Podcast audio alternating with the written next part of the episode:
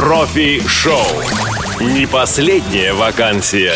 Вы слушаете повтор программы. Добрый день, дорогие друзья. 17.00 на часах в студии Радио ВОЗ в прямом эфире. Начинает свою работу программа «Профи-шоу». Первый в этом 2016 году выпуск. Мы рады вас приветствовать. Сегодня эфир обеспечивают Иван Черенев и Марк Мичурин. В студии для вас работает Анастасия Худякова. Настя, добрый день. Добрый день, Игорь. Добрый день, наши уважаемые радиослушатели. И Игорь Роговских. Все верно, все на своих местах.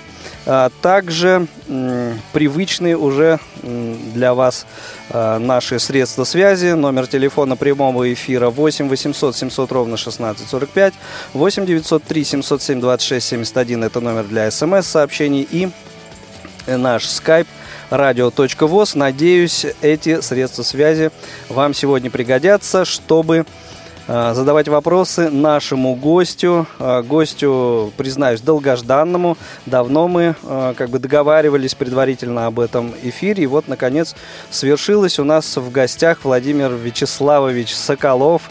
Uh, ну, поскольку с этим человеком мы знакомы не один десяток лет, позволю обращаться к тебе, Володь, просто на «ты». Добрый день, рада приветствовать тебя здесь на Радио ВОЗ. Здравствуйте, здравствуйте, уважаемые радиослушатели, ведущие. Я рад очередной возможности поговорить в эфире Радио ВОЗ, да. пообщаться со слушателями, хоть это и не часто бывает, но от этого это но, не но менее бывает. приятно. Да? Но бывает.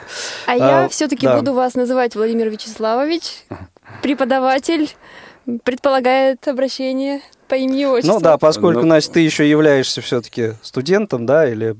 Ну, я уже так-то... Нет, не являешься студентом. Недавно. Дипломированный специалист. Ну, Хорошо. все-таки... Да, ну и э, для тех все-таки, кто не в курсе, кто такой Владимир Вячеславович Соколов, это заведующий лабораторией факультета информационных технологий Московского городского психолого-педагогического университета, а также доцент кафедры прикладной математики этого же высшего учебного заведения. В общем, все достаточно серьезно. Вот. Ну и не просто статус серьезный, но и стаж рабочий серьезный уже, да, Володь? Сколько? Ну, если считать педагогический стаж, то я попал, так сказать, на эту стезю, будучи еще студентом пятого курса. То есть уже преподавали? Да, да. Ну, mm-hmm. я не знаю, уместно ли сейчас, так сказать, э, начать с этого далекого прошлого. Ну, конечно, уместно. Интересно. Ну вот в 1992 году э, директор первого интерната Константин Георгиевич Кравцов – он был директором еще в те годы, когда мы с Игорем там учились да, в этом первом да. интернете. Откуда, собственно, мы друг друга... Вы сокурсники, получается, да? Э, мы Нет, учились мы, в одной школе. Мы а, учились в одной школе. Правда, да. в разных классах. Да, ну, Володя это... чуть старше учился. Да. Вот. В те годы как раз в первый интернат привезли компьютеры для незрячих. Это было, в общем, такое диво дивное, с которым никто не знал, как работать. И... и если не ошибаюсь, э, вот наш первый интернат был и первым в этом первый, смысле, да, да. где вот э, из э, школы-интернатов появился компьютерный класс. Совершенно верно. Была программа компьютеризации, программа международная, и поставили оборудование вот в наш интернат и в одну из школ для слабослышащих. Mm-hmm. Ну, там было другое оборудование. И вот для того, чтобы разобраться с этим оборудованием, Константин Георгиевич Кравцов, который до того был еще и моим учителем физики, пригласил меня поработать на компьютерах. И мне это понравилось, и ему понравилось, что что-то получается. И взял меня на работу учителем в те годы. Вот с тех пор а я в школе и работаю. Учился ты тогда где? Учился я на пятом курсе механико-математического факультета МГУ. Угу. Ну, То есть уже, в общем, дело близилось Без к завершению. пяти минут специалист. Да. Это был уже пятый курс. Собственно, э, в те годы это было довольно распространенное явление, когда старшекурсники работают. Тем более, что работал-то я далеко не на полную нагрузку. Я уж теперь плохо помню, один день в неделю или два, ну вот что-то такое. Но фактически работал. Первый опыт, первые впечатления да, от работы с учениками? Ну да, нам тогда было очень, конечно, все это интересно. Тем более, что по возрасту-то, в общем-то, я недалеко ушел от учеников. Ну, для тебя, в принципе, это же тоже э, компьютеры и все это тоже в новинку, в новинку конечно. все было. Мы учились вместе, как-то преодолевали mm-hmm. трудности, отыскивали какие-то пути. Конечно, техника тогда была далеко не такая же, как сейчас. Никакого Windows и в помине не было. Все не говоря уже о скринридерах. Там. Да, по-другому устроено. Ну, вот как-то так. Сейчас вот... Э, я по-прежнему работаю в школе, правда, по совместительству, совсем чуть-чуть, как раз учителем информатики, поскольку, ну, немножечко отвлекаясь в сторону, сейчас с учителями информатики для школ слепых на самом деле большая проблема. Почему? Э, обычный учитель информатики ну, не готов вот так вот сходу Доступно, учить незрячих да? Да, людей работать на компьютере. Ну, я думаю, всякие... Специальная подготовка. Да, нужна, ну, я бы даже сказал, переподготовка. Нужны какие-то курсы, какая-то переподготовка, и самое главное, желание это сделать. Угу. Вот, поэтому квалифицированно, действительно, научить так, э, как человек, ну, чтобы ему было удобно, чтобы он понял, потому что вот сама э, технология работы без визуального контроля, она же совершенно другая. Ну, мы же с вами понимаем, да, вот, э, как это все непросто. Ну, даже, точнее сказать, не то, чтобы непросто, а не так. Все это выглядит совершенно по-другому. Угу. Ну, и вот, поскольку у меня уже опыт ну, достаточно большой, вот, я и... Ну, то есть, получается, скоро 25 лет. Да. Преподавательского да, стажа. Действительно так. Я просто к чему да. говорю, сейчас уже второе поколение. Вот сейчас у меня учатся дети тех учеников, которые были у меня вот в начале моей педагогической карьеры. Ну, то есть это, не знаю, дорого стоит, мне кажется. Ну, да. Есть такие примеры, уже несколько. Значит, первое место э, вот работы мы выяснили, да, это первый угу. интернат. Да. Это был наш с тобой родной альма-матер. Угу. А в какой момент, скажи, пожалуйста, ты э, вот уже тогда понял, что преподавание это вот призвание твое? Вот на самом деле или, нет. или в какой-то момент нет. раньше, или наоборот позже? Э, я вообще говоря, пока учился и в школе, и в университете, у меня даже мысли не было стать преподавателем. Как-то угу. я именно эту карьеру вот не рассматривал. Не то, чтобы это мне не нравилось, просто я об этом даже не думал. Мне казалось, что вот я буду заниматься математикой, там что-то такое. Но получилось так, что как раз э, именно в этот период в нашей стране произошли ну, известные политические события, которые очень много изменили в нашей жизни. Ну да, сначала одни, потом другие, да, да 91 93 Да, все это наслоилось одно на другое, и в результате ну, я, я попробовал, помимо того, что я работал в школе, я успел поработать программистом в частной фирме. Не так долго, фирма развалилась успешно. Поработал научным сотрудником в одном из институтов. Тоже, так сказать, угу. там перестали просто выплачивать зарплату. Ну, пришлось и с этой так сказать, стезей расстаться. Ну, я остался э, на преподавательской работе, уже перешел, так сказать, на полную нагрузку, в работал, там, да, да, каждый день уже. Ну, то есть исключительно, а, ну, как бы вот, э, потому что этим так получилось. зарабатывал. Да, но а, со временем, со временем, не могу назвать точную дату, что вот с такого числа вот я понял. Угу, угу. Нет, но мне никогда это не было в тягость. Понимаете, мне То доставляет удовольствие. Да. Это вам удовольствие, да? Да, угу. работать с детьми чему-то очень приятно, когда человек понимает, когда у него начинает получаться. Это вот тоже ведь определенное удовольствие. Вот. Ну, понятно, что зарплата, конечно, все мы работаем, так сказать, не бесплатно. Но, тем не менее, определенное моральное удовлетворение, оно тоже должно быть, иначе эта работа просто не будет приносить радости. Ну да, это такой да, бонус. Кушать да. хочется всегда. Ничего не могу сказать. Мне эта работа нравится. И, смею надеяться, она э, получается. Ну, мне так кажется, не мне, наверное, об этом судить. А вот бывали какие-то моменты, может быть, э, ну, поменять род деятельности? Или такого никогда не было? Э, да нет. Э, вот надо сказать, что сейчас один из таких моментов. Стать вот географом. Да, нет, ну не то чтобы географом. на пенсию. А, я не могу сказать, что мне разонравилась эта работа. Нет, угу. она по-прежнему приносит определенное удовлетворение но а, а, есть и некая усталость, понимаете? Все-таки, когда вот 25 лет отработаешь, я понимаю, что в сравнении с теми учителями, которые учили нас, которые отработали по 50 лет, это вообще не срок. Но, тем да. не менее, э, и вот, кстати, одна э, из форм, так сказать, смены деятельности, я ведь из школы э, в некий момент времени перешел в высшее учебное заведение, угу. что тоже мне очень помогло. Это совершенно другая работа. А Вроде а как бы это тоже. произошло? А? Давайте произошло? об этом чуть позже, позже? поговорим. Да, сейчас. Сейчас все-таки о школе. Ну и, и о школе в том числе. Я просто еще напомню нашу контактную информацию. 8 800 700 ровно 1645 номер телефона прямого эфира.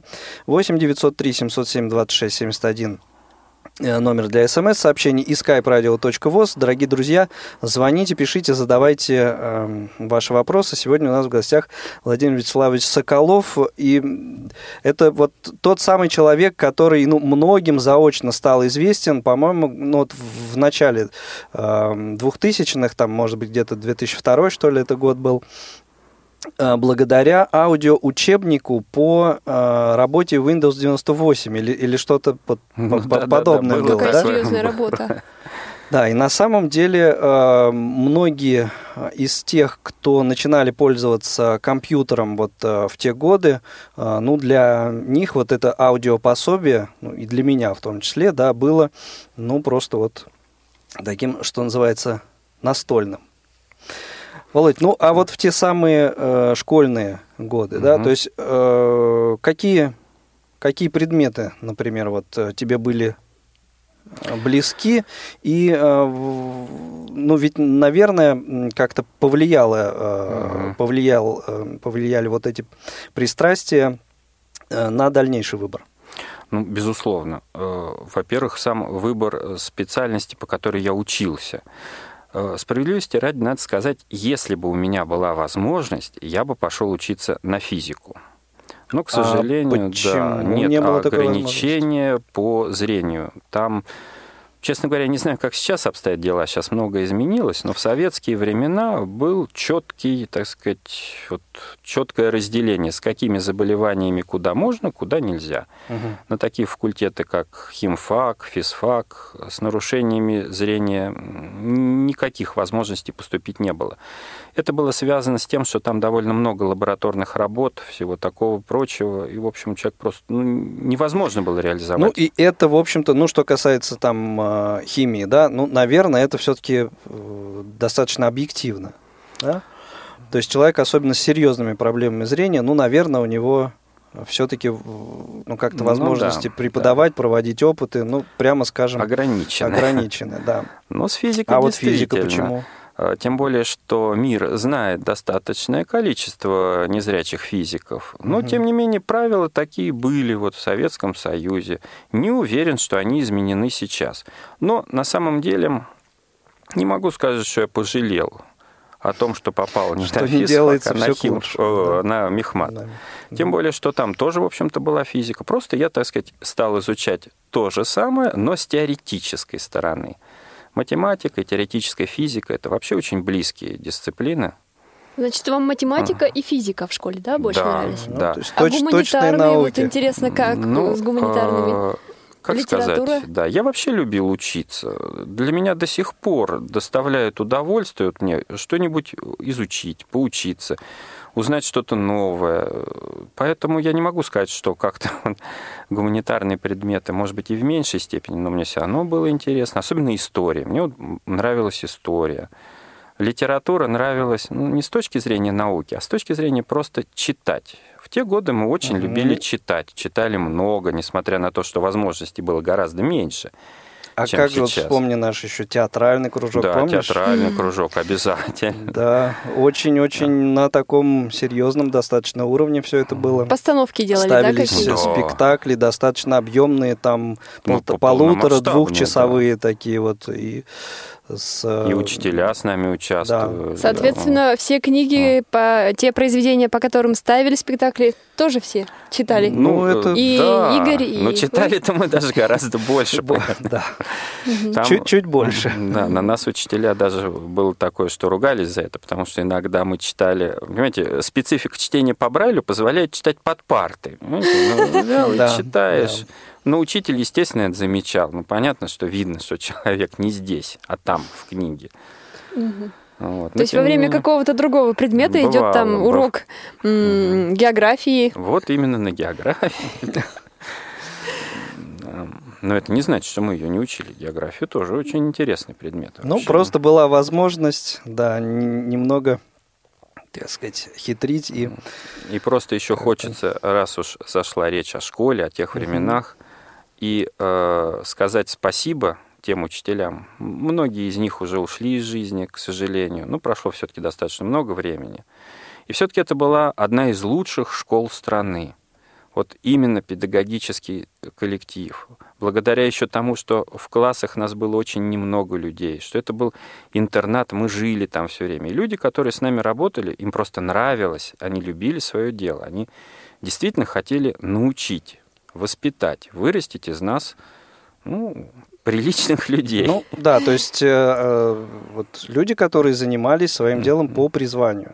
Вот учитель э, Валентин Лавренч, сейчас он на пенсии. Валентин Лавренч Шустер, преподаватель истории, да. Он же Поясняю. как же на нас тогда ругался, вот не выучил. Ну, казалось бы, ну что такого? А он так расстраивался, он огорчался. Ему чувствуется, что ему было очень обидно, когда что-то ты не выучишь, не знаешь. И мы не могли подвести учителя приходилось там читать в таких масштабах эту историю. Что у него была методика работы, наверное, такая. Может, не, но он искренне, он искренне в это, он всю ну, жизнь он так. Мне кажется, что... Искренне огорчался, что все хорошо учились. Все преподаватели, которых вот мы сейчас, э, скажем, можем, сможем с тобой вспомнить, они все э, вот так э, подходили к этому, вот к процессу преподавания своего предмета, ну, я вот таких людей, кто формально к этому подходил, не могу вспомнить. Да, в, в те годы таких, ну, наверное. И Валентин Лаврентьевич Шустов, и Михаил Иванович Егоров, и Валентин Дмитриевич Кондратьев, и Анатолий Викторович Тимофеев, э, и Наталья Васильевна Пчелкина, и, ну, перечислять да, долго все, можно. Да, и заканчивать... Ну, а вот да, кто, кто из них, вот повлиял ли кто-то из них на выбор? Вот на самом деле, на да, хочется выбор. тоже mm-hmm. еще сказать, что, понимаете, вот а, одно дело, ну вот интересно учиться, а другое дело просто вот действительно любовь к науке, к предмету. Вот я бы хотел назвать вот двух э, своих учителей. Это учитель физики Константин Георгиевич Кравцов, который ныне тоже уже не работает в школе и Михаил Иванович Егоров, учитель математики. Вот именно, в общем-то, э, благодаря им мне понравились эти предметы. Благодаря... Причем это были преподаватели разных таких э, школ, что Очень называется. Суще... Да? Они были совершенно не похожи друг Абсолютно. на друга. То есть вот Абсолютно, да, методы и методики да, преподавания. Такой, ровный, я бы так сказал, Михаил Иванович, да. который никогда не повысит голос, все время спокойно, тихо так внятно. И Константин Георгиевич, который чуть ли не прыгал по классу, изображая движение молекул, там, еще что-нибудь. Да. Ну, в общем, вот по поскольку Константин Георгиевич, сколько ему было лет, когда он пришел ну, преподавать? Меньше, есть, чем нам сейчас. Да, значительно. Да, значительно. То есть там слегка за 30. Угу. Я уже не помню сколько, ну да, 30 с небольшим. Володя, а помнишь ли э, ты свой, вот свой первый урок в качестве mm. преподавателя? Ну вот, э, я помню свой первый урок в качестве преподавателя математики. Я ведь не только потом уже вел информатику, но и mm-hmm. математику тоже. Информатики, к сожалению, не помню. Вот как-то в связи с тем, что это вот начиналось с такой деятельности, когда еще был студентом, когда мы, в общем, что-то там осваивали вместе, и как-то не было формализовано вот это, наверное, в достаточной мере, чтобы запомнить. А вот математики урок помню, да. Было страшно. А какая тема была? Вот тему не помню. Помню класс, как я туда входил, вот это помню. То есть вот тему каково было себя ощущать с другой стороны баррикады? На самом деле, э, просто класс который тогда, так сказать, ну, был по ту же сторону баррикады, они еще помнили меня школьником. Ну, прошло всего пять лет, шесть ну, на тот момент, да. В общем, ну, я не знаю, насколько помню, но могли бы помнить. И поэтому как-то вот э, все это приходит не сразу, вот это вот ощущение, что я уже по другую сторону. Оно и сейчас меня иногда покидает. Мне как-то вот... Может быть, потому что это та же самая школа, где учился сам, Ну, я бы не сказал, что между нами сейчас вот эта вот самая баррикада по разные стороны, которые... Ну, это, конечно, я так условно. Ну, я понимаю идею да. просто вопроса в том, что угу. ну, сейчас уже так трудно, конечно, доподлинно вспомнить, но это не сразу раз, и ты по ту сторону. Угу. Очень во многом еще до сих пор чувствуешь себя школьником. Кстати, вот вспомнить того же Константина Георгиевича, такое впечатление, что когда он вел урок, он тоже был отчасти еще школьником. Ну, наверное, это ну, как-то вот э, залог некоторого успеха, о котором мы как раз сегодня говорим, да, профессионального. А, то есть не забывать о том, что ты тоже был учеником и студентом, и тогда, в общем, э, процесс преподавания, он, наверное, mm. больше удовольствия доставит. Ну да, причем смею надеяться обоюдного.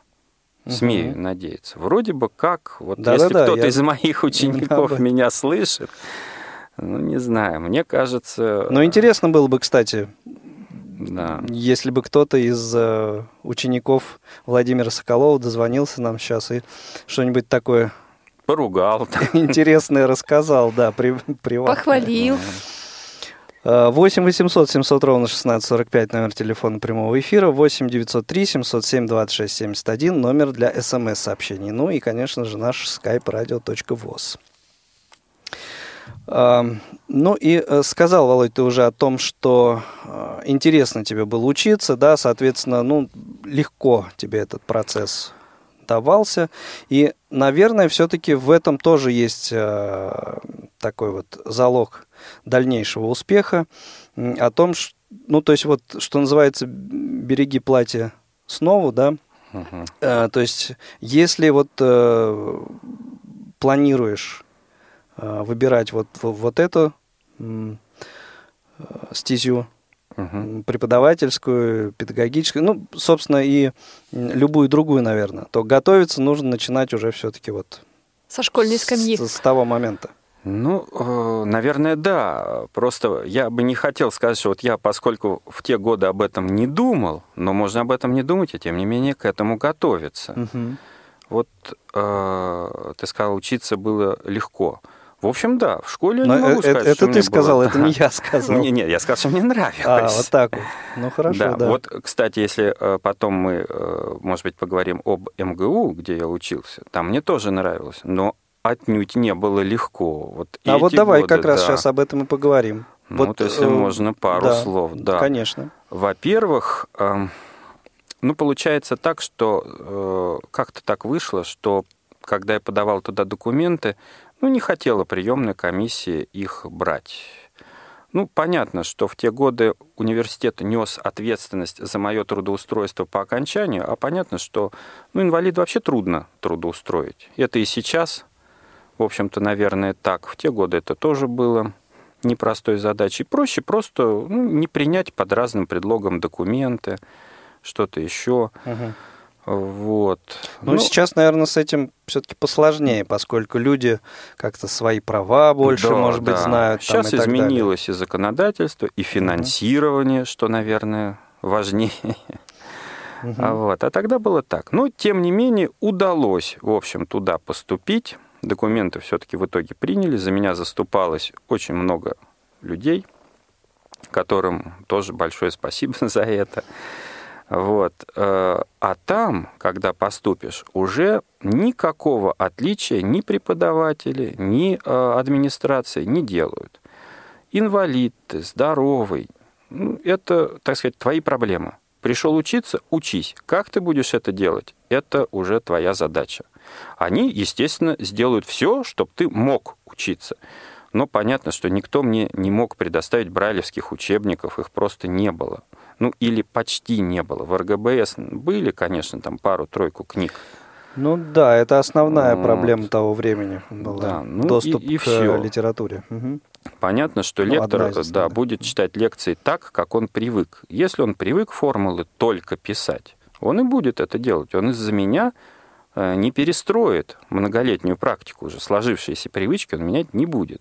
Но, тем не менее, и придираться дополнительно тоже никто. Пришел, сдавай экзамен.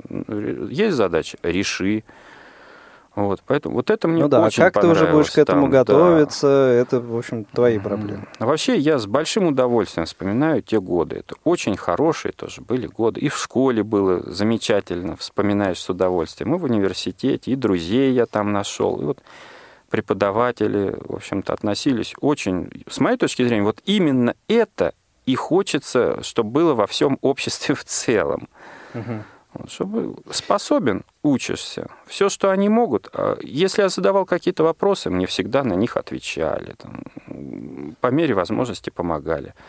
Но э, самое, конечно, большое, э, большой вклад в мое образование это э, внесли мои родители. Вот если бы не они, которые читали мне вечерами книги, причем сами не зная высшей математики.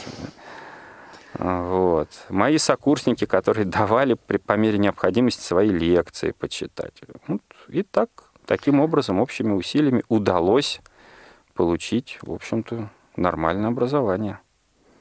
А вот к вопросу о сокурсниках, угу. одногруппниках, как отношения складывались? Ну, то есть э, была ли какая-то дистанция нет, или... Нет, абсолютно, абсолютно. Вот я вот это помню очень хорошо. Именно 1 сентября, ну, это во всех вузах традиция, собираются все там в актовом зале, угу. ректор произносит какое-то слово, и вот эта вот огромная толпа, и как-то вот я так почувствовал там себя одиноким. Вот я привык в школе, я прихожу, я там всех знаю, меня кто-нибудь там, ну, в первый класс пришел, взяли за руку, проводили. А тут пришел, меня никто не знает, и как никто не, не обращает внимания. Что такое? А, да, ну уже буквально со второго дня, уже со второго, а может даже и вечером этого дня уже, вот это я уже хуже помню, тут же все, говорят, ну, что там, тебе там трудно, не видишь, давай сейчас пойдем вместе. Никакой дистанции, мы дружим до сих пор. Вот последний раз со своими друзьями я встречался буквально в декабре. Ну, просто собрались, встретились. Все. Мы а... дружим до сих пор. Хотелось бы еще, Владимир Вячеславович, спросить. А День студентов э, в годы вашей учебы вы отмечали в январе? А, вот, честно говоря, а, в том смысле, какой сейчас вкладывают в это понятие отмечать, нет, не отмечали. Мы как-то больше любили вот на каток сходить на День студента. Угу. Вот. Ну, вообще, честно говоря, почему-то не знаю, как-то Не вот... было таких, да?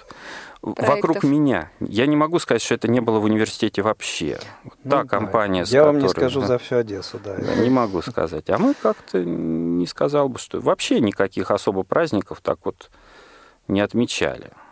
Ну, а скажи вот эм, какую вещь. Ведь не секрет, что далеко не у всех получается э, вот таким образом выстраивать отношения с однокурсниками так, и, в общем, одногруппниками, да, а, что бы ты, может быть, порекомендовал нынешним студентам а, вот для того, чтобы вот эти отношения правильно там как-то выстроить? И... Ну вот тут, если, Игорь, позволишь, я буквально вот, ну, 3-5 минут да, конечно. чуть-чуть издалека начну. Да. А, ну, наверное, у тебя подготовлен вопрос и о том, как я попал в МГППУ на работу. Наверное. Да? Вот, если позволишь, я сейчас на него отвечу. Хорошо. А можем мы на коротенькую э, паузу а, прерваться на безусловно. минуточку, да? Угу. И потом вот как раз с ответа на этот вопрос мы начнем. Хорошо? Угу. Все. Дорогие друзья, в связи с пятилетием Радио ВОЗ субботу, 6 февраля, в культурно-спортивном реабилитационном комплексе Всероссийского общества слепых состоится праздничный концерт. Нас придут поздравить руководители ВОЗ, руководители и сотрудники КСРК ВОЗ, коллеги-журналисты, участники художественной самодеятельности ВОЗ и звезды российской эстрады. Мы будем рады видеть вас в числе гостей мероприятия. Концерт состоится в малом зале КСРК ВОЗ в субботу 6 февраля. Начало в 15.00. Вход свободный. Прямую трансляцию концерта можно будет услышать в нашем эфире, а на сайте ksrk.ru будет организована прямая видеотрансляция. Справки по телефонам 8 499 943 3601 или 8 499 943 52 98. Итак, 6 февраля в 15.00 по московскому времени состоится праздничный концерт, посвященный пятилетию Радио ВОЗ. Работа, работа, перейди на Федота, с Федота на Якова, а мне их зарплата. Повтор программы. 8 800 700 ровно 1645 номер телефона прямого эфира, 8 903 707 26 71 номер для смс-сообщений и skype radio.voz. Это, дорогие друзья, информация для вас, если вы хотите задать вопрос нашему сегодняшнему гостю Владимиру Соколову. Володь, Угу. Извини, что, ну, ну что немножко перебили. Да, угу. так вот, э, а на работу я попался э, в связи с тем, что с момента возникновения факультета информационных технологий в МГППУ, угу. ну так получается, что вроде бы университет психолого-педагогический, а да. факультет информационных технологий. технологий. Ну, определенное количество факультетов просто необходимо, чтобы учебное заведение называлось университетом, иначе статус университета не дадут. Понятно. Вот. А, и с самого момента создания этого факультета так получилось, что не знаю, кому в голову пришла эта мысль, но так вышло, что факультет э, активно принимал в студенты инвалидов по зрению. Тогдашний декан Корцов Сергей Константинович вот, просто проводил специально... Он нашел школу, приезжал в школу, стал проводить, проводить там олимпиады. И вот именно благодаря этой Олимпиаде как-то мы с ним познакомились, я помогал тогда ее печатать, просто по Брайлю отпечатать. Вот. И когда он узнал, что у меня есть соответствующий диплом, что я имею право преподавать в ВУЗе, что, ну, в общем, Мехмат – это ну, достаточно хорошая такая марка. Угу. Вот. И пригласил меня на работу – а я и согласился. То есть вы сразу согласились да, или вначале как-то да, мучились? Нет, вот тут я не сомневался. Единственное, что мы сразу, так сказать, оговорили то, что я в школе все равно останусь. Ну, для преподавателя вуза это нормальная, в общем-то, практика. Там мало кто работает с утра до ночи все пять дней в неделю. Всегда есть возможность поработать еще и в школе. Вот. И э, основная моя задача на тот момент, да, в общем-то, наверное, и сейчас, была это поддержка именно незрячих студентов. А студентов незрячих действительно, да, очень много? Много, много, да. Год на год не приходится. Вот самое большое было, когда почти весь выпуск э, первого интерната пошел туда в студенты. Но закончило, по-моему, 12 человек, и 9 поступило к нам на факультет. А среди них конкурс тоже есть, там два человека на место, пять человек или как вот? Вообще-то есть. Но это сложно не только... поступить, да, все-таки? Ну нет, я бы не сказал, что это сложно. Сейчас вообще с конкурсами, в общем-то, не, не так сложно. Неправда, неправда. Посмотришь, да, он в МГУ такие прям ну, опять-таки не скажу за всю Одессу, но к нам поступить реально, реально. Не скажу, что прям вот пришел, тебя тут же взяли, все, вообще ничего не надо. Нет, естественно, надо знать, сдать экзамены, набрать соответствующий балл, все как положено. А, наверное, все-таки в Московский городской психолого-педагогический поступают со всей России, да, опять же? Вот нет, это же он э, до недавнего времени был московский городской. Действительно, мы сейчас и в названии так употребили, и только вот с 2016 года он переходит на федеральный уровень. А, да, Понимаете, московский... Не государственное, а городское, да, вот да, это ключевой момент. Пока официально название не изменено. Угу. Он городской. Поступать туда, конечно, можно со всей России, но там есть одна проблема. Нет общежития. общежития. Понимаете? Mm-hmm. Найдешь, где жить, живи. Mm-hmm. Но есть студенты, более того, есть даже иностранные студенты. Mm-hmm. Вот среди Интересно. только э, тех, с кем я работаю, два иностранных студента. Mm-hmm. Вот такое бывает. Ну, где-то они просто находят возможность, снимают квартиру, я не знаю. Ну, в общем, э, поступить-то можно. А теперь с переходом в федеральное подчинение, наверное, появится общежитие. Я просто не знаю. Ну, мы немножко да. от, отвлеклись от ответа. Я к тому, вопрос. что э, за все эти годы я видел... Да, а было это в 2001 году, не помню, сказал или нет, в общем, в 2001 году. Вот, уж практически вот осенью будет 15 лет, да. Много видел студентов-инвалидов, не только незрячих, у нас учатся и с ДЦП, и с общим заболеванием, угу. достаточное количество студентов, приблизительно, наверное, процентов 20 от общего количества студентов имеют инвалидность, пятая часть приблизительно. Угу. Вот, и можно, понимаете, ну, всякого мы э, видели студента, да, очень часто и, с моей точки зрения, крайне негативно вот такие проявления бывают, как «Ой, мне там должны», угу. ничего нет, а это мне не предоставили, именно, да? да. Да, да, Но это формируется, Среди видимо, студентов. со школы, да, угу. наверное.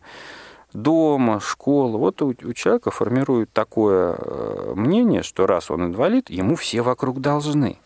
Должны предоставить то, должны предоставить это, должны обеспечить угу. тем. И вот именно у таких студентов проблемы и в учебе, и в общении, и, э, так сказать, угу.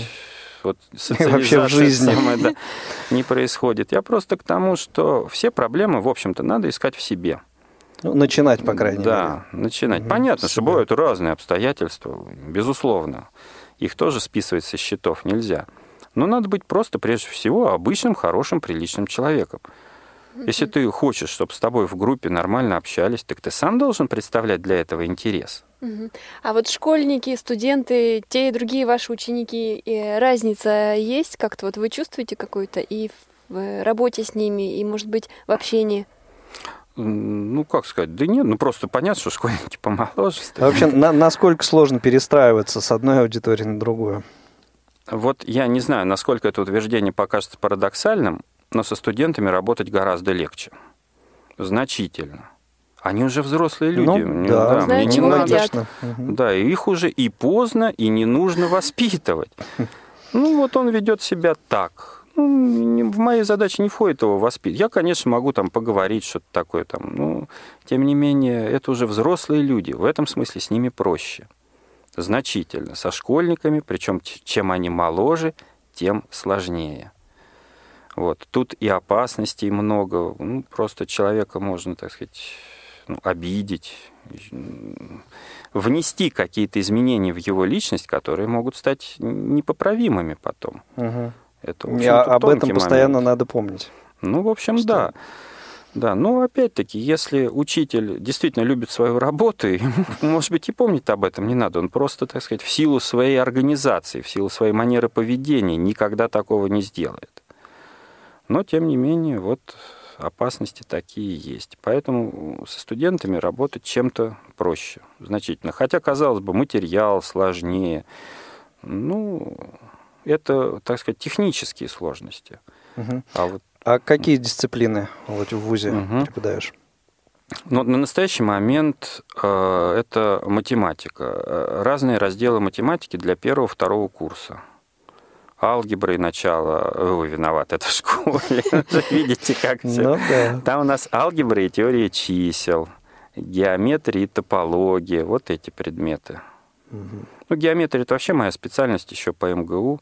Там же тоже есть специализация, выбирают студенты так сказать, разделы математики, которыми будут заниматься. И вот то есть, в точности На по... каком-то курсе там, да? Это ну, с третьего да, курса, курс. да. Угу. В точности по специальности. Ну и плюс еще э, программирование. Но программированием я в настоящее время занимаюсь только со студентами с нарушением зрения. С теми, кто не, ну, не то чтобы не может, а которым трудно, трудно в общей группе. Действительно, все-таки программирование – это определенная специфика. Надо показать вот эти приемы, как там что делать. Вот. Это не в общей группе. А математика – это, так сказать, вот все студенты. А вы ведете и лекции, и семинарские занятия, да? И экзамены принимаете у студентов? Да, бывает. Обязательно. Ну и э, вот э, в связи с этим, да, Настя, э, вот немножко перебью тебя. Вопрос такой, я не знаю, может быть, ты его как раз хотела задать. Эм, каким образом вот эту проблему визуального контроля за аудиторией решаешь? А вот ну, удивление, проблемы-то как таковой особенно и нет. Угу. Понимаете, опять-таки, ну, наверное, может быть, с моей стороны это как-то не очень скромно. Ну, если студенты действительно уважают своего преподавателя, они не будут допускать каких-то таких... Мгм. Нет, ну, я не имею в виду списывание. Списывание – это святое, это а можно вас вообще списать? Как, как вы Можно, думаете? безусловно. А, то есть вы разрешаете, но Я потом не то, задаете чтобы- вопросы, да, чтобы конечно. понять. Ну, опыта уже достаточно, чтобы понять, когда человек списал. Всегда это можно дополнительным вопросом выявить. Это же ясно. Поэтому я даже не пытаюсь с этим бороться. Тем более, сколько лет существует студенчество, столько лет оно списывает и будет списывать. Совершенствуется Да. в этом.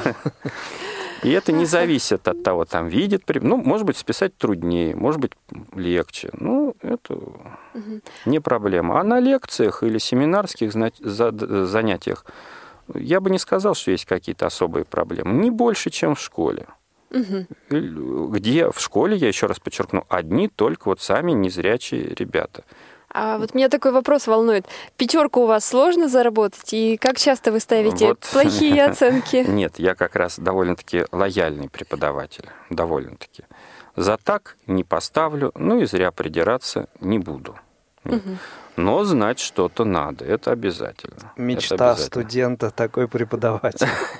Точно. Ну вот, а- опять-таки, э, получается как-то так, что я в последнее время все время только... Я вообще-то не, не очень хвастлив, вот Игорь знает. Но получается так, Ну. что бывает, они специально идут сдавать ко мне, хотя могут сдать другому.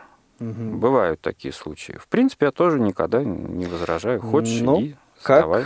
Говорил один известный литературный э, герой, факты, вещь упрямая против фактов не попрешь, как известно. Раз идут, значит, значит знают, куда идти. Ну, бывает. Есть, да. есть причина. А, Володь, ты являешься заведующим лабораторией Мгм. факультета инф- информационных технологий. Лаборатория, вот расскажи, а, вот как раз мы к этому моменту да. подошли, а, о чем немножко упоминали, чем она занимается, эта Вот лаборатория. эта лаборатория, ну, так скажем, там, конечно, много чем, но основное занятие этой лаборатории – это обеспечить учебный процесс незрячих студентов. Как обеспечить? Ну, у нас два основных направления работы. Это мы печатаем сами учебники по Брайлю. Сегодня уже заходила речь о том, что их Мгм. фактически нет по высшей математике. Не было тогда, сейчас стало еще меньше. Только печатаете или э, составляете, разрабатываете? Э, и, ну, разрабатываем не мы. Мгм. Это преподаватели нам дают э, тексты, либо рекомендуют конкретный учебник, изданный э, официальным издательством, либо свои собственные какие-то разработки. По-разному бывает. Ну, то, с чем работает преподаватель, мы и печатаем, вот, собственно, по Брайлю для незрячих студентов. Понятно, что все-таки это лаборатория, а не типография. Мы не Ну можем да. обеспечить, так сказать, полный набор за все там пять курсов. Но в значительной степени обеспечены наши студенты. И вот хочется еще так в качестве рекламы нашего факультета сказать, мне неизвестно хотя бы одно учебное заведение, кроме нашего, где бы вот были такие комфортные условия для слепых студентов, чтобы им, пожалуйста, вам учебник по Брайлю. Пусть не все, но в значительной части. Для первокурсников, кстати, все. Первый курс обеспечен полностью. А, Джос, пожалуйста. Ну, я надеюсь, что радиослушатели, наверное, знают, что это такое, да, не Да. надо вдаваться в подробности. Пожалуйста, на всех учебных компьютерах он установлен. И преподаватели, которые ведут практические занятия, их много, там же не только программирование, много что должны делать студенты инфо- информационных технологий. Вот. Есть этот JOS, преподаватели в курсе, студент может заниматься. Правда, чаще приходит со своим ноутбуком, вот. но, тем не менее, возможности есть. Это может быть как повод для размышления для наших радиослушателей, чтобы они К поступали. нам шли, да, с шли ваш удовольствием примем, но только после экзаменов. Сдали, да, и будем учиться. Ну, да, и как раз вот э, к вопросу о вот этих всех условиях, э, так скажем, доступной среде вот этой.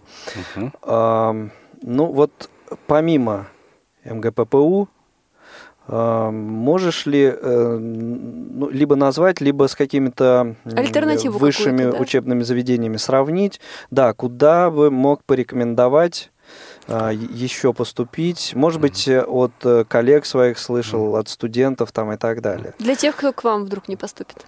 Ну, или еще, как, или еще каким-нибудь образом разли, разрекламировать. Да, вы предлагаете мне, значит, рекламировать конкурентов, да? Ну, конечно, объективности нет, ради. Обязательно. Это было, так сказать, в плане шутки. Да. Вообще, конечно, есть еще. Мне очень э, нравится. Я не только московские вузы имею в виду. Вот мне очень нравится Нижегородский университет имени Лобачевского. Там работает Марина Рощина. Угу. занимается приблизительно тем же самым. Вот то же самое. Просто, может быть, немного в меньших масштабах. Но фактически это та же самая работа. У них тоже есть лаборатория. Ну, просто в силу того, что как-то вот наша финансировалась, может быть, побольше, вот мы можем сделать чуть больше. Но это не значит, что там меньше желания помочь студентам. Пожалуйста. А, в Якутске университет, там Пантелеймон Романыч Егоров работает, да.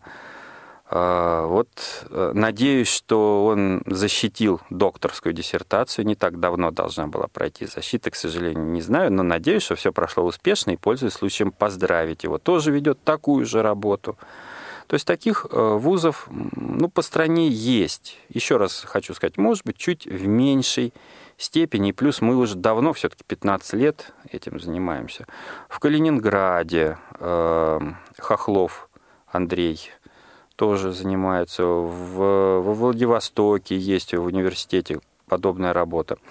А что касается московских вузов, ну вот последние годы пошла такая тенденция, что в принципе каждый вуз уже обращает внимание на студентов, как теперь говорят, с ограниченными возможностями здоровья. Угу. Ну, какие-то в большей мере, какие-то в меньшей. Но вот меня очень порадовал тот факт, что Именно этим летом один из выпускников нашей школы поступал в Плехановский университет.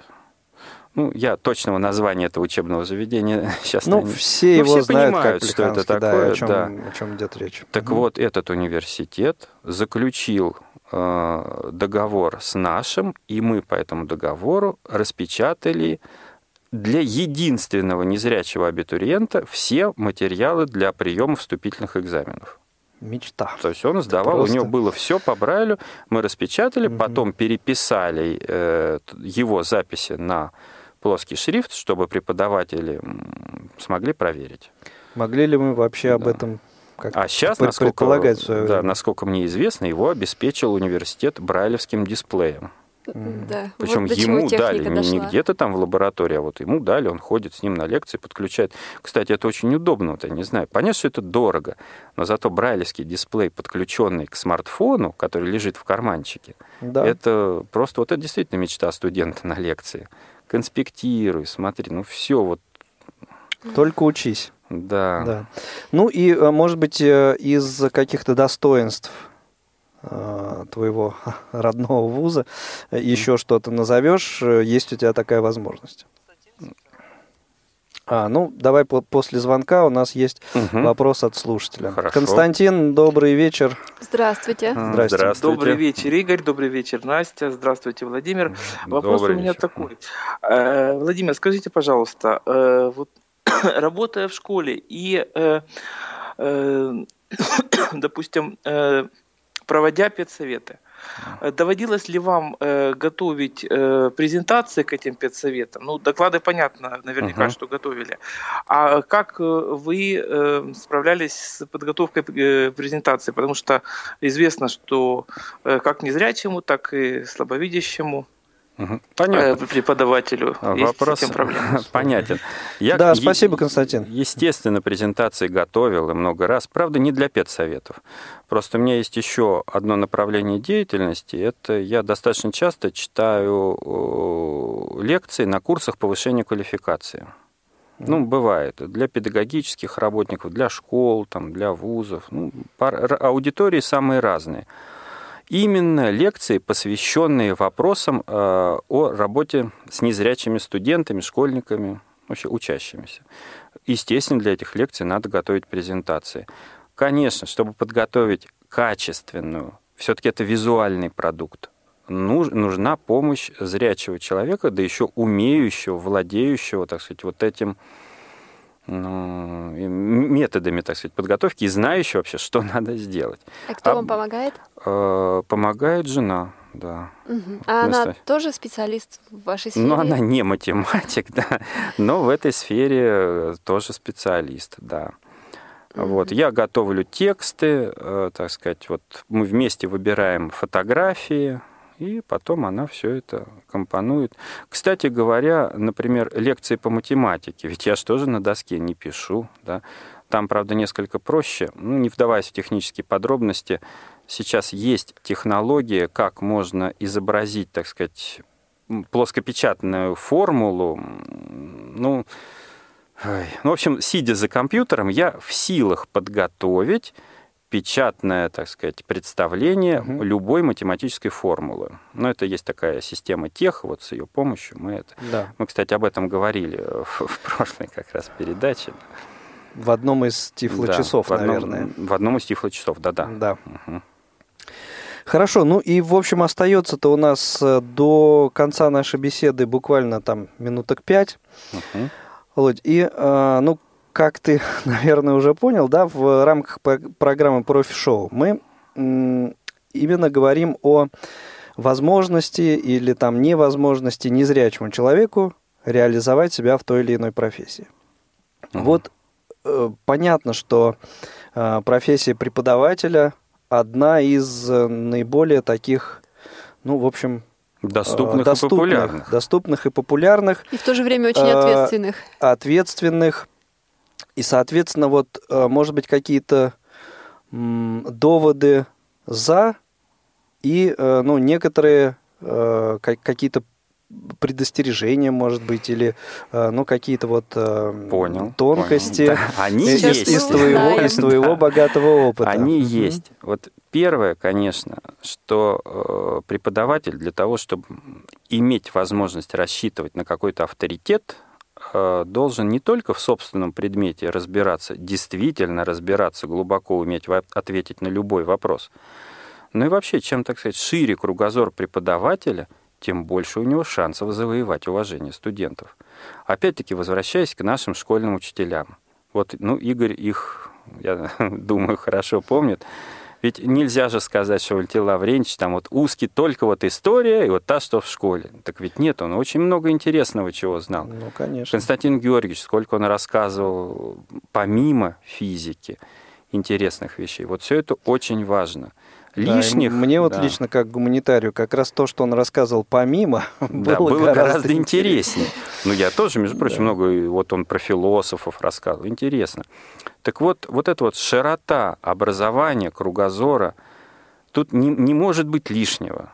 Нет mm-hmm. такого вот, это нам не пригодится. Во-первых, никто не знает, что нам там пригодится, что не пригодится, но чем шире кругозор, тем больше у вас шансов и общаться с коллективом во, во время учебы, и потом стать преподавателем, интересным преподавателем. Не просто человеком, излагающим материал, а интересным преподавателем. Это, вообще говоря, не одно и то же. Да?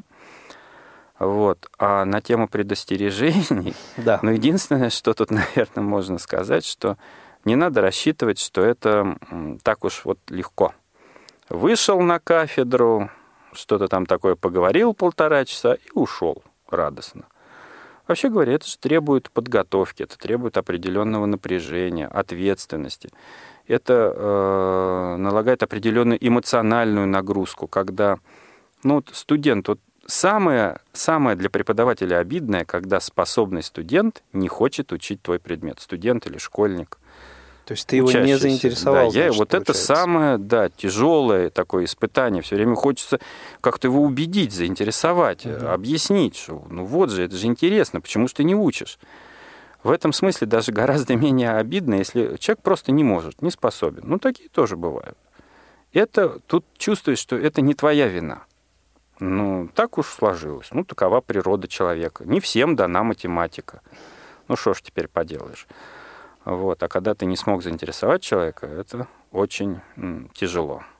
Угу. Ну вот, наверное, вкратце. Понятно, что об этом можно говорить долго. Да, да, да. Ну и, может быть, э, какие-то Можно качество, а, например, черты характера какие-то выделить человека, на которые стоит вот, обратить внимание тем, кто планирует посвятить себя преподаванию, педагогике? Мне кажется, одно из основных качеств – это ну, доброта и спокойствие.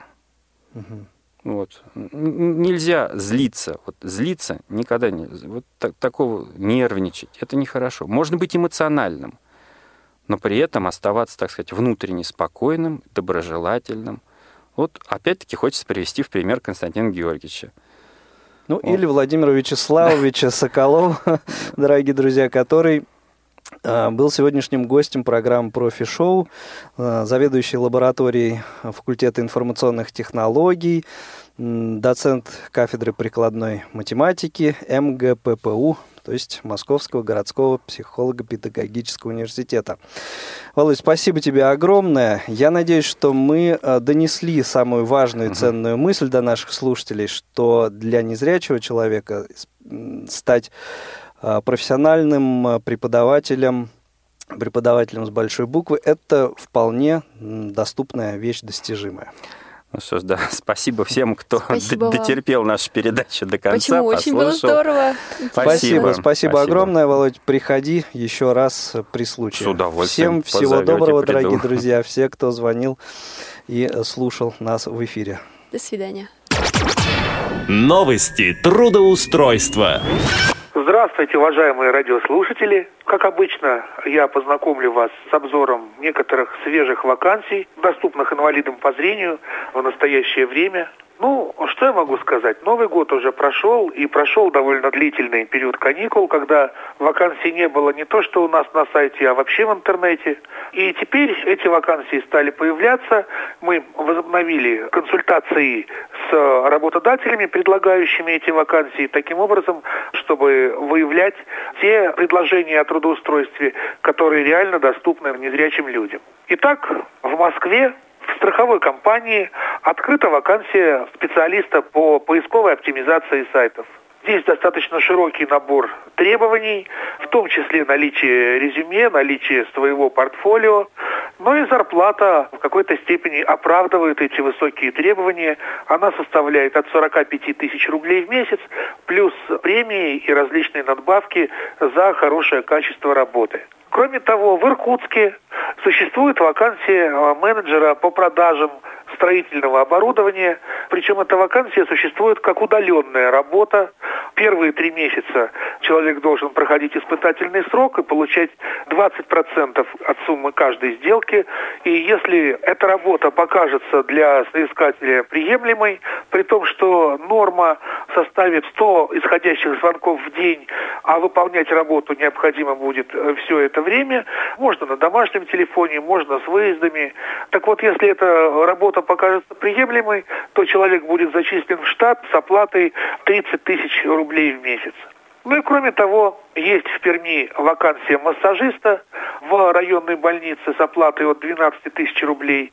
Ну, как известно, как я всегда люблю говорить, те низкие, не очень высокие зарплаты, которые предлагают на должность медицинской сестры для массажа, они оправдываются, скажем так, наличием у хороших массажистов потенциально большого количества заказов и набором клиентуры.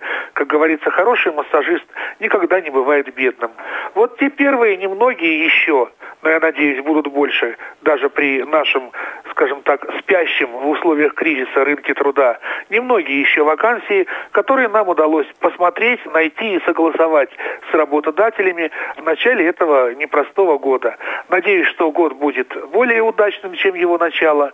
И желаю всем успешного трудоустройства и хорошего настроения. С вами был Константин Лапшин, начальник э, службы трудоустройства Всероссийского общества слепых. Наши контактные координаты код 495, телефоны 698 27 34, 698 31 75, отдел исследования социально-трудовых отношений и определения возможностей трудоустройства инвалидов по зрению. Наш сайт труд незрячих трудовоз.ру. Большое спасибо за внимание и еще раз хорошего вам настроения. Профи-шоу. Найди свою профессию.